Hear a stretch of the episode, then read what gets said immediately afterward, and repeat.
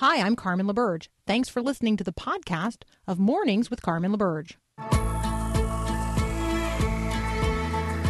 Getting ready to represent Christ to your world today. This is Mornings with Carmen LaBerge on Faith Radio. If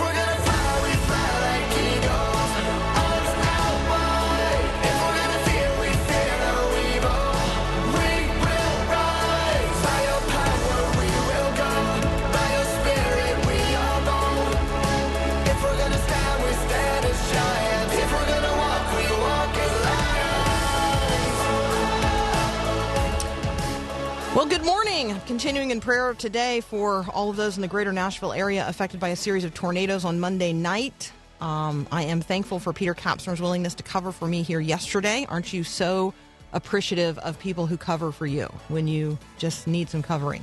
I just really deeply appreciate that.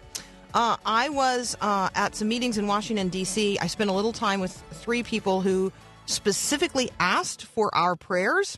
And so I'm passing those prayer requests along today.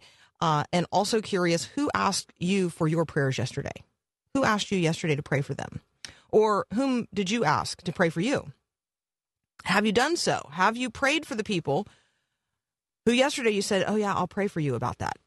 Um, I am a, a, man named Anthony is coming to mind from uh, from last week, uh, who I have uh, who I agreed to pray for and have been doing so, but um, probably have not done so in the last couple of days. So I'm renewing my uh, thoughts related to praying for Anthony. Yesterday, three people who specifically asked for our prayers were U.S. Ambassador for International Religious Freedom Sam Brownback, uh, U.S. Senator Tim Scott, and Admiral Tim Ziemer. Um, Tim Ziemer has a, a, title that I don't even think fits on a business card. He's the Senior Deputy Assistant Administrator for the Bureau of Democracy, Conflict, and Humanitarian Assistance at USAID. And so um, let's pray for them. And as we do so, let's pray for others who have asked us to pray, who maybe we, you know, agreed to do that, but then we just admit life got busy and we forgot to pray for them. So right now, I want you to don't close your eyes if you're driving, but let's pray for the people for whom we have agreed to pray. And we're going to pray for these three who specifically asked yesterday for our prayers. Father, we come before you. You are sovereign over all things, all places, all times, all people. And so we lift up to you the concerns of these who have asked us to pray, specifically um, the concerns of Sam and Tim and Tim. Um, Father, for for all those who bow the knee before you and ask for your intervention in things personal and things uh, familial, things relational, things local, things national, things global. Um, Father, the list of concerns that was raised up uh, yesterday by these men, uh, they're serious concerns. Poverty in our own United States of America, and hungry children, and homelessness. And then things, Father, that seem so far out of our reach, but are certainly do not escape your concern. Uh, human trafficking and the persecution of religious minorities around the globe, and not only the coronavirus, but Ebola and AIDS and tuberculosis and malaria and everything else that arises that creates desperation in the lives of people. Um, the the massive migration of humanity around the globe today and the 27 million people who are living as refugees and can never go home. Where will they find a new home? Father, so many things. And at the personal level, we lift up to you our personal pain, uh, physical pain, chronic pain, um, pain that exists in our relationships, um, mental illness, challenges that we have with our kids or our parents or at work, our financial uh, health, and, and Father, yes, the future.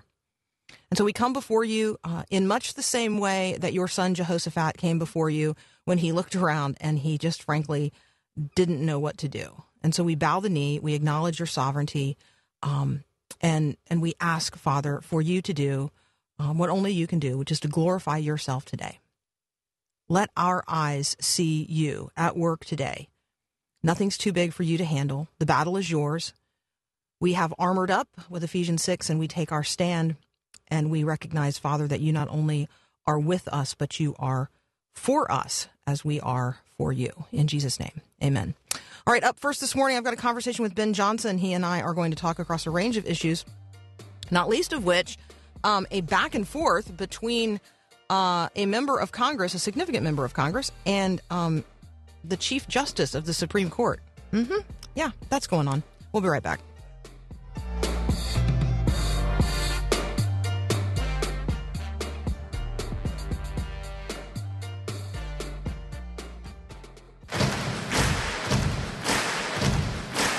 This is my right, a right given by God to live a free life, to live in freedom.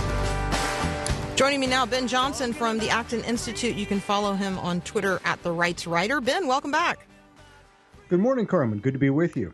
It's Thursday, so Ben must be here. It makes me smile. It's the big.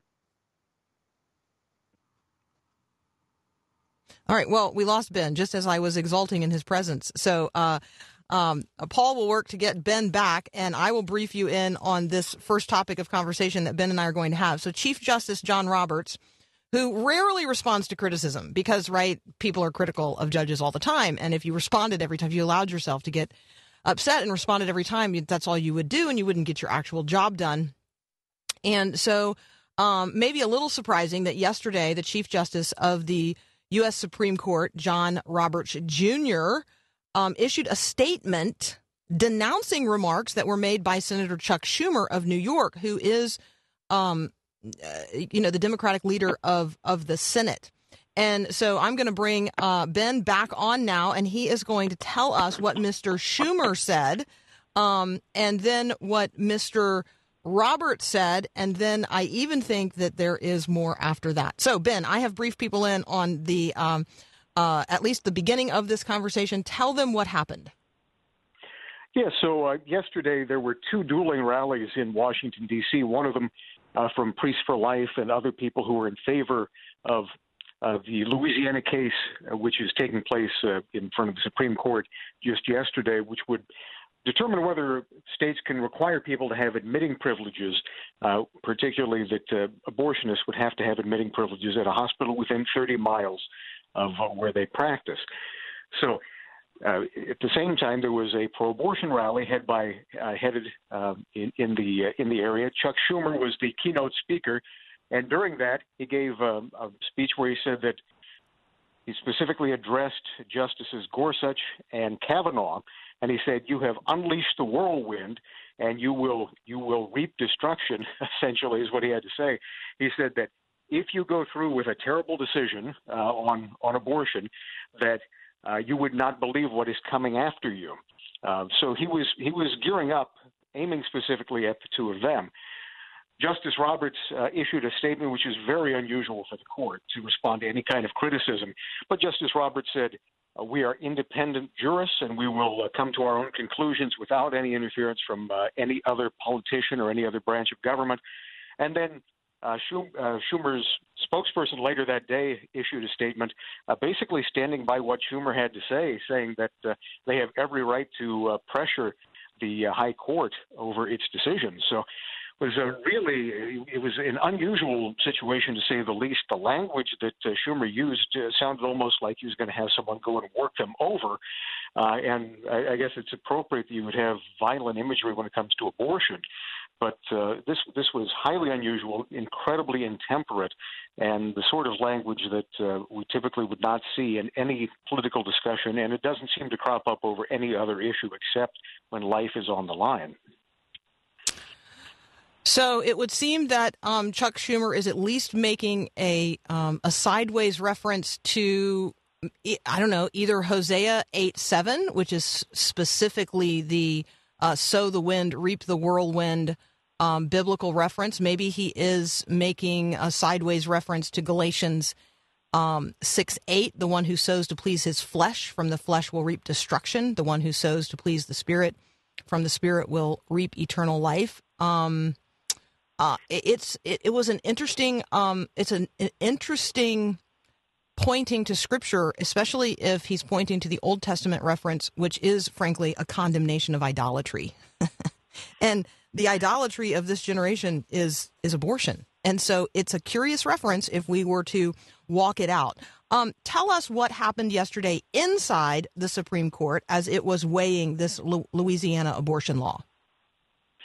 Yeah, so the uh, the law in question is very similar to a Texas law that was struck down a few years ago uh, in uh, Whole Women's Health v. Hellerstedt.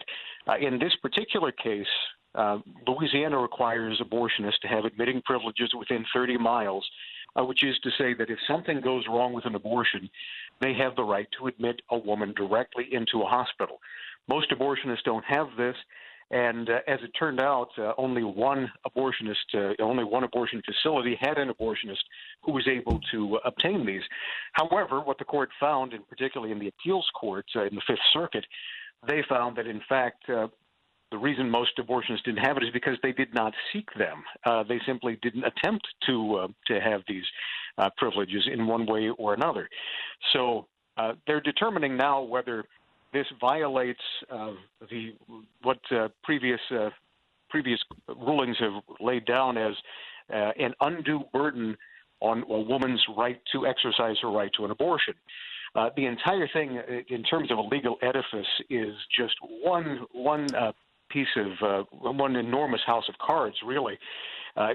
Uh, you, you initially have this right to privacy, which the Supreme Court came up with, not in, uh, say, the Fourth Amendment, which is incredibly uh, clear, or some of the other statements in the Bill of Rights, which are quite clear about the rights that you really have. They say that within the Constitution, there are certain shadows that cast out shadows which emanate penumbras, and within these shadows of penumbras, there are rights that are unenumerated, but that still apply to you. And within this, within these shadows of penumbras of rights, you have the right to privacy, which includes the right to abortion. Um, if you can follow that sort of uh, reasoning, then you understand that uh, that's that's where the right to an abortion came from. They- created it entirely out of whole cloth. Uh, it obviously violates the Fourteenth Amendment, which says that no one shall be deprived of uh, life, liberty, or property without due process of the law. But that's that's where the initial right to abortion came from. In 1992, they said that uh, you cannot have an undue burden on the right to exercise this, but they didn't define it. In Hellerstedt, basically, they said that depending on the circumstances of each state, any law can be held up or struck down depending on how it affects people in that state, and the only people who can determine that are nine robed judges in Washington, D.C. So you basically have uh, a, a, a rotating dictatorship where five people can determine whether a law is correct or not, even if they are identical laws in different states. So even though there was an identical law that uh, they struck down in Texas a few years ago, first of all, there was a five. There, have been two new justices, as Schumer alluded to, and second of all, it's a different state, different circumstances, and so it could have an entirely different ruling, and we certainly hope that it will. Yeah, no, it shouldn't be lost on anybody that the two justices that uh, Chuck Schumer chose to um, identify are the two who have been um, seated and sworn in since the uh, election uh, of President Donald Trump. And so this is this. I mean, I, it all it always circles back to this, um, Ben, and that is that elections matter and presidential elections matter a lot when we start talking about who's going to be seated um, at all level, levels of the federal judiciary. All right, when Ben and I come back, we are going to um, have a conversation about a couple of pieces that are posted at acton.org. They are pro life related um, and they are also healthcare related. And that conversation um, is an election issue in this 2020 uh, election cycle. So that conversation up next here on Mornings with Carmen. We'll be right back. Now I'm alive and born again, rescued from the grip of sin. All right, during that very brief break, our crack research team has also uncovered this interesting factoid uh, as the plot thickens in the conversation between Senator Chuck Schumer and Chief Justice John Roberts. Apparently, Brett Kavanaugh used that same scripture reference during his confirmation hearings before the U.S. Senate. So there you go. I, I, I feel like this is going to be an interesting ongoing conversation about the use, use of scripture and its weaponization in our culture today. But uh, Ben Johnson and I are having a different conversation right now. Ben, tell us about this pro life conversation and this intersection with either a free market healthcare system or Medicare for all. Yeah, and uh, by the way, when we were talking about admitting privileges, just to wrap up a bow on that, uh, 15, almost 20 years ago, the American Medical Association had a meeting where it said that anyone who performs any kind of ambulatory surgery uh, within their own office should have admitting privileges within 30 miles. One of the groups that signed off on that is the American Society for Reproductive Medicine. So uh, a whole host of other medical providers are required to have or are said by their own by their own representatives that they should have admitting privileges. So it's only abortionists who are held to a lower standard, just to put that bow on the conversation. And part of what we were talking about is the right of uh, of people to choose their own health, to choose their own health care, to choose their own uh, medical providers. And uh, we see right now, of course, Bernie Sanders is somewhat flaming out uh, over Super Tuesday. The Democratic establishment has gotten its ducks in a row behind Joe Biden and is trying to drag him across the finish line. But uh, Biden uh, prefers the public option, which is sort of a slow road to uh, the socialization of uh, medicine, whereas Bernie Sanders would go the direct route with uh, Medicare for all, getting rid of all private medical uh, health insurance of any kind, union uh, medical providers, employer based health care insurance, and go directly to a, a healthcare system where everything is run by the government. One of the provisions is what he calls comprehensive reproductive health care, which means government funded abortion throughout all nine months of pregnancy and uh, striking down the Hyde Amendment, which prevents funding of abortion, of course. So we would go in a case where, under the Hyde Amendment, federal dollars are prohibited from financing abortion, to under Medicare for All, where they are drafted into the support of abortion. Uh, that's that's one of the issues. And then uh, Medicare for All and nationalized health care in general is by definition uh, anti life in the sense that it requires rationing. When you have a whole host of people who are added to a healthcare system and they don't have to pay at the point of, of use, then it incentivizes people to use as much as they want. Uh, they don't see where the cost is coming from. They don't see that uh, they are paying directly to it. Uh, it's it's as though this is provided by magic by somebody else, like people who believe that uh, churches are simply funded by other people. You know, these things magically show up without their tithes going to support the church. It's very much the same thing when it comes to uh, nationalized health care. So it incentivizes people to use resources that are scarce and um, at the same time, those sources then have to be rationed. And so, for example, The Lancet, which is a publication which is well known, it is prestigious. In fact, Bernie Sanders cited it not that long ago, found that the UK has a 31% higher mortality rate for cancer patients than the United States does, simply because they have to wait longer before they get diagnosed. Uh, when things are in the early stages, when they are curable or preventable, uh, they simply go undiagnosed because there's too much rationing.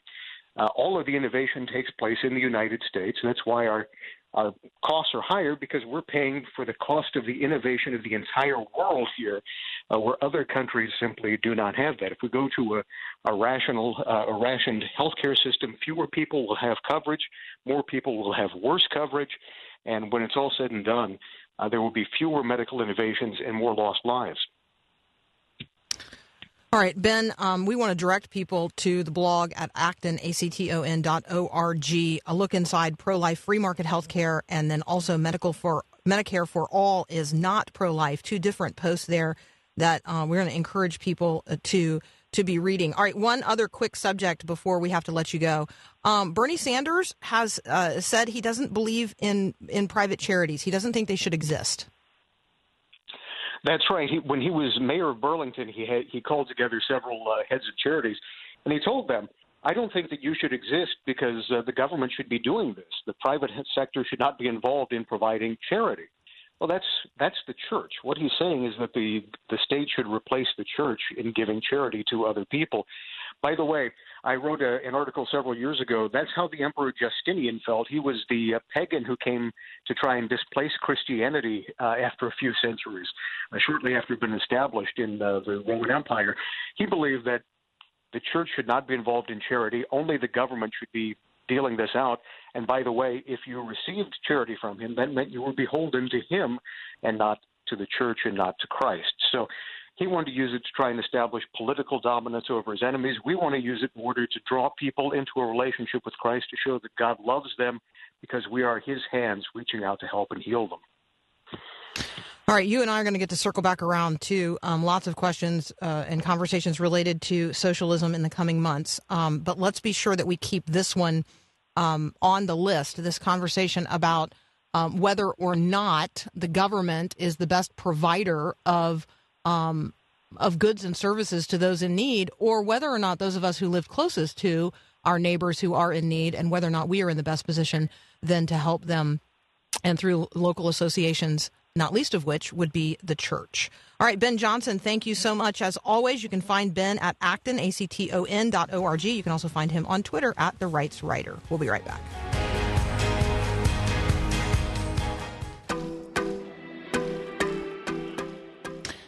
All right, best place to find answers to your questions would be uh, the scriptures of the Old and New Testament.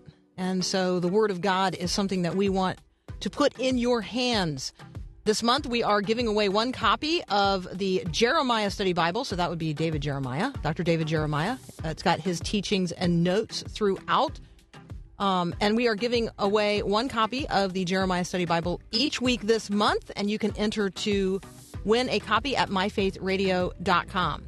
Um, again, where in the Word are you today? I mean, where in the world is interesting in terms of like geolocation, but in terms of our location spiritually and where we are uh, in terms of our relationship with God and whether or not we live our life as an integrated whole, right? A whole cloth approach to life. Um, if you're not in the Word, then you're not in the one who is the Word, and that would be Jesus. And so, for those of us who are seeking each and every day to abide in Christ and grow in Him, um, let us be people who are in the Word each and every day. So, where in the Word are you today? We'll be right back. Most of us have the luxury of walking away from tough situations or people who tick us off. We can quit a job or bail on a relationship, but teens under our care don't have the same freedom. Hi, I'm Mark Gregston with Parenting Today's Teens. For the most part, teens are a captive audience, at least when it comes to attending school and living under our roof. When they get frustrated or angry, they're forced to live with the person who's caused the disruption. For many teens, that means that they'll choose to fight, lash out, and when backed into a corner, they'll attempt to inflict pain to their offender. So the next time your teen gets hot, try to give them grace. Don't get sidetracked by their outburst. Help them work through the pain. There's more from Mark Gregston on Parenting Today's Teens website. Get helpful tips for moms and dads when you visit parentingtodaysteens.org.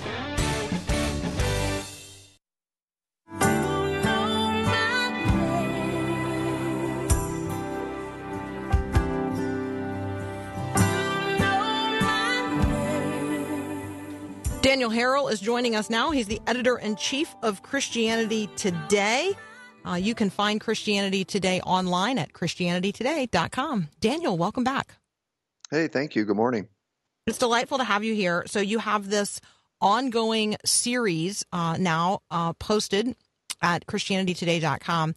If people were to go to the homepage, um, let me just go ahead and, and share with them. One of the things that you would see at the very top is the cover story of this month's issue of the magazine. Then you're going to see some news and reporting um, that is is sort of the latest info that's up. If you scroll down the page, um, you're going to come to something called the table on King and Country. It's listed as a special series. That's what we're talking about today.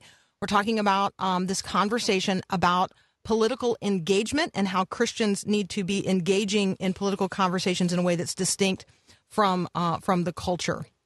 Daniel, did I did I is that a is that is that a good summary of what we're talking about? Yeah, no, that's great. So I like the approach, which is that um, Christians need to have a serious discussion about how our identity um, in Christ shapes our activity as citizens. Talk with us about the vision for this um, this ongoing conversation that you are platforming at Christianity Today. Well, this this um, series, of course, comes on the heels of a, a viral uh, editorial that uh, my predecessor, Mark Galli, wrote last December, um, where he was advocating the removal of President uh, Trump from office um, during this impeachment process. And the the response we we received from that editorial was completely unexpected and and overwhelming, um, really from both sides. And we recognized, of course, not to really our surprise, that that Christians' engagement in the political process is ongoing, and, and we felt something of a responsibility to to recognize a, a spectrum of passion and engagement uh, in the Christian community, and and wanted to reflect that. So we we reached out um, to a variety of, of authors that we knew represented uh, uh, various political opinions, even though they, they shared a, a common faith in Christ. And, and we just invited them to write and offer their perspectives. And that's what you see on this page this, um, this wide variety of, of personalities who, who each are offering their own angles on what it means to be engaged as Christians in the public square. And people really um, need to read. I mean, maybe they won't read the entire series. You and I might hope that they would, but they, they at least need to read several of them because um, there are lots of different viewpoints offered in this series. It really is a robust conversation um, and lots of different viewpoints about the complexity of the issues that we're facing emerge in this series. No doubt, and and I think that the part of what you know the Christian community has has struggled with really since the the 1980s when there was this intentional step back into the the public sphere after decades of disengagement really since the 1925 you know Scopes trial. This this reentry into the public sphere has generated all kinds of passions and of course in our our current season deep polarities as as people have divided over the the character of President Trump while at the same time trying to uh, come to, to grips with some of the policy decisions that, that many Christians support. Um, I think what we want to do at Christianity Today is is to advocate that while we we may differ on particular aspects of public policy, how can we speak with one another in a, a civil and and you know God honoring way that not only doesn't divide us as Christians, but hopefully bears witness to a world that we can have these conversations in ways that aren't just you know screaming at one another like we see on you know Twitter and cable news and elsewhere. Okay, and I really think that uh, that seems to get at the most important um, aspect of this. I, I don't experience Christians having these conversations in a way that's distinct from the culture. I see Christians very much, uh, evangelical Christians, having these conversations, not even as conversations, but as absolutely screeching, um, incendiary, uh, as if the other is my enemy. Um, and so, talk with us about the ways in which you see Christ influencing the way we go about talking with one another, um, particularly if we all identify as Christians? Well, it seems when you when you read uh, when you read the Gospels, particularly um, uh, John's Gospel, where where Jesus is praying for his disciples and and speaking to them about how the the chief uh, symbol of our of our faith as community to a a needy world is is our is our love for one another and our unity in Christ. And you know the hallmark, even from the earliest days of, of the church, has been you know even though we have have differed on a number of, of issues, whether early on it was you know meat sacrifice to idols, to later on being particular issues around you know in our day immigration, economics there's there's no doubt that it is the essentials of our faith that that unite us, and and of course this has been the the hallmark of of of Christianity um, in the public square. But it seems like what has happened is that we have lost sight of that that common unity for the sake of particular political agendas that I think for those of us who who critique this division see that it's all just about power and who holds it. And so um, our identity as as Republicans or Democrats or conservatives or liberals has has really uh, trumped, pardon the pun, you know, our commitment and our charity to one another as as Christian brothers and sisters. All right, um, Daniel Harrell's references there to Scripture, um, I think, are important for us to mark down. So we want you to reread the 13th chapter of the Gospel of John. Also, want you to reread the 17th chapter of the Gospel right. of John today. Um, in the 13th chapter, verse 35, is where we get um, the message that by this all men will know that you are my disciples if you love one another. Uh, and so we, we talk about there, I love being this, um, this primary or preeminent symbol of our witness as Christians and our love uh, that we demonstrate for one another. And then, of course, in John 17, is the the the conversation that Jesus is having um, about this unity that we experience um, as members of the body of Christ uh, together, each one a part of who Christ is, and Yeah, the, I would- the I would unity to that He expects us to have. Yeah, go ahead. You know, I was just saying I would add to that that, that John 17 is actually a prayer that Amen. Jesus prays when he is praying to God that we might as Christians experience the same unity with one another that that Jesus experiences in the Trinity. And that that it is, you know, Christ in us that makes this unity possible and and mandatory and and I think we have just you know we've just lost sight of that that highest calling um, as we have chosen instead to divide over these these political issues and, and and not only issues of politics of course but but other issues that that happen as we um, I guess the word that's often used these days tribalize into our particular camps and then just reinforce that tribalization by our outrage and anger against those who disagree with us. Daniel Harrell is the editor in chief of Christianity Today. Um, when we come back, he and I are going to continue this conversation about the complexity that we face um, in, in terms of being Christians who are functioning in a very secular culture um, and how we how we function as people of Christ in the midst of uh, the kingdoms of this world. So this conversation is going to continue in just a moment. We'll be right back.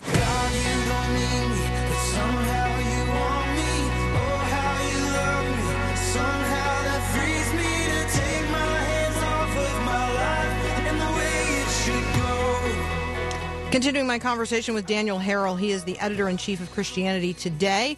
We're talking specifically about a special series uh, posted at Christianity Today called The Table on King and Country, not the band, but the conversation uh, that is ongoing among Christians in the culture about not only political engagement, but our political obligations and how we talk with one another and certainly about one another in the midst of a culture that is just hotly polarized. So, Daniel, um, continuing this conversation, some of, um, I don't know, criticism, I'll use the word criticism because that's probably how it is experienced. Some of the criticism or pushback um, that uh, Christians who want to engage in these in, in conversations that are very, very complex. Some of the criticism that we often hear is that we are compromising. We are um, we are making compromises with the culture that ought not be made, and so there's a purity test um, that you know if you're going to function in the as a Christian in the context of a secular culture, um, uh, this is I think this is this is where the rub occurs. What what some see as compromise, others see as sort of necessary in order um, for holiness to continue to have a witness. Yeah, I hear that. I think that you know this highlights sort of a you historic, you know, in the world but not of the world challenge that Christians have have held in our relationship with with culture, and there's there's been a, a spectrum again historically regarding the expectations we hold uh, as far as our power goes to to shape and transform culture. There are some on one end who feel like we can we can change this world and and affect what you know we might think of as a heaven on earth, uh, an experience of righteousness and morality that makes you know the the world um, a Christian space, and others who have just given up that hope and and see that no our our role here as Christians is like a, an outpost of heaven or a colony of heaven, and we should give up those those kinds of pipe dreams. And and Christians fall all along you know all along that spectrum and the extent to which I think we we hold um, a belief that we can shape culture in some ways fuels our our sense of, of passion and power regarding affecting change. The uh, the purity test that that you um, describe, I think, also highlight a, another aspect of this, and that is just our identity as as Christians. Like our, our righteousness somehow is is affected by the the policies we support and and promote. And if you don't agree with me somehow, your your righteousness, as you mentioned, is is compromised. I, I, I would argue that that those kinds of, of tests just divide us and don't bring us together. That we have we have got to recognize that that people of deep faith, and this is what this this table series is trying to do, that people of of deep faith and passion nevertheless still disagree on some issues, but that our disagreement, and I write this, in no way allows for disparagement. That just because we don't see eye to eye with a, a fellow believer doesn't mean that that, that fellow believer is somehow uh, excommunicated from from the our Christian circle. We've got to recognize that even though we believe in the truth of the gospel as finite sinful people, we can't necessarily know that truth perfectly. And so we need one another in community for a, a full understanding of what it is God is doing in the world. And these are um, strange times in terms of uh, the democratization of um, platform. And so one individual out there in the world with an opinion has uh, has the power of social media um, and does not have to follow any kind of editorial guidelines um, or even have fact based quote unquote reporting. Um, and sometimes their arguments are considered as on a par with that of, let's say, Christianity Today or let's say Mornings with Carmen. Um, and well, well so this is this is yeah. Well, this is I mean, a challenge. point, yeah, yeah. This is your experience as a a journalist yourself. I mean, this is why people call this this time, you know, post truth. That we can make declarative statements on on Twitter and you know have to hold no responsibility for those and then move on. And it's it's re- it's remarkable how it has upended politics in our our country and and some would say threatened our you know life as a, a democratic society. We don't yet know where where it ends, and obviously part of being in this current political season is is discovering is there a limit to the way in which uh, some of these abuses of communication uh, can actually affect power. So we'll we'll see, and I think part of what Christianity Today is trying to say is, you know, reel it in, people. We have got to listen to one another, not just make our own views heard. So that's one of the things I really appreciate about this particular effort. This does seem like an effort to get people, invite people anyway, to listen to one another, um, as opposed to just operating out of whatever their current view is, even if that view is maybe only informed by by one other voice. Um, so let's talk about how we as Christians might model a form of political dialogue that might inspire the culture to approach things differently. You have a vision? You know, I had a mentor uh, for years who who used to encourage me when I'm in conversation with with a person uh, with whom I disagree to to listen closely enough to their opinion that I might be tempted by it. And I've always held that close to me because I, I think it does begin with with me as the listener. Can I attend to someone else's viewpoint uh, to the point that that I am am tempted by their position. I feel you know this is you know a problem that's always been amongst us as human beings that you know once we have a established a viewpoint and get into a conversation our our chief goal is just to speak our mind rather than to hear the other person's point before we respond and and of course Twitter and social media just has reinforced that that viewpoint but you know, as a as a former pastor who spent a lot of time in pastoral counseling, uh, especially with couples in trouble, I mean, the number one thing that was often a problem was communication. You don't listen to me, and so how can we ever understand and and fully love one another? So, I think that's really the first step. You know, to recognize that these people with whom we disagree are brothers and sisters in Christ, and we believe we're going to spend eternity together. So why not start now? You know, in a way that that really uh, brings Jesus or answers the prayer that Jesus prays for our unity. So, uh, Daniel, I think that when you describe how people would say, like, you don't listen to me, like, that's just evidence that I don't feel heard or I don't Mm-hmm. feel understood or I don't feel seen. And so I think that as um, as Christians, one of the things that we can certainly do as a part of uh, the way not only we treat one another, but those around us with whom we might um, very much disagree about the matters of the day, we can treat them in the spirit of Christ. That we can we can stop, we can pause, we can uh, you know instead of treating people like an interruption, we can treat them as a divine appointment. We can listen intently, um, and and be sure that they feel seen and heard and understood, even if at the end of the conversation we still disagree. Would I can? I can, yeah, I can disagree with you and still love you. Absolutely. And you know, I think what we've tried to do in this series, as you scroll down the various writers, you know, we worked really hard to to have a wide spectrum of opinion, but as you see, we represented these people in a unified fashion to visually, but also, you know, from a content vantage point, underscore. And we asked them to write in this way that, you know, as you express your opinion, also recognize that how we say and talk politics as Christians is as important as what we say, and that both of mm-hmm. those things have to happen together. Yeah. Daniel Harrell, thank you so much for what you do at Christianity Today. You guys can check out the series at ChristianityToday.com. Scroll down the page. You're looking for the table on King and Country. It's a special series. We'll be right back.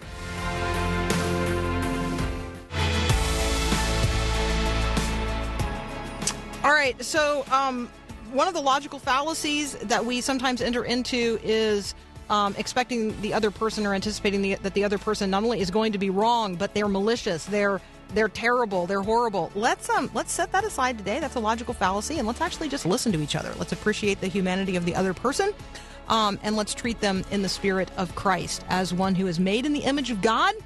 Uh, and living in the reality of a fallen humanity. All right, we got a whole nother hour up next here on Mornings with Carmen. Thanks for listening to this podcast of Mornings with Carmen LaBerge from Faith Radio. If you haven't, you can subscribe to automatically receive the podcast through iTunes or the Google Play Music app. That way, you never miss an episode. It's also available anytime at myfaithradio.com.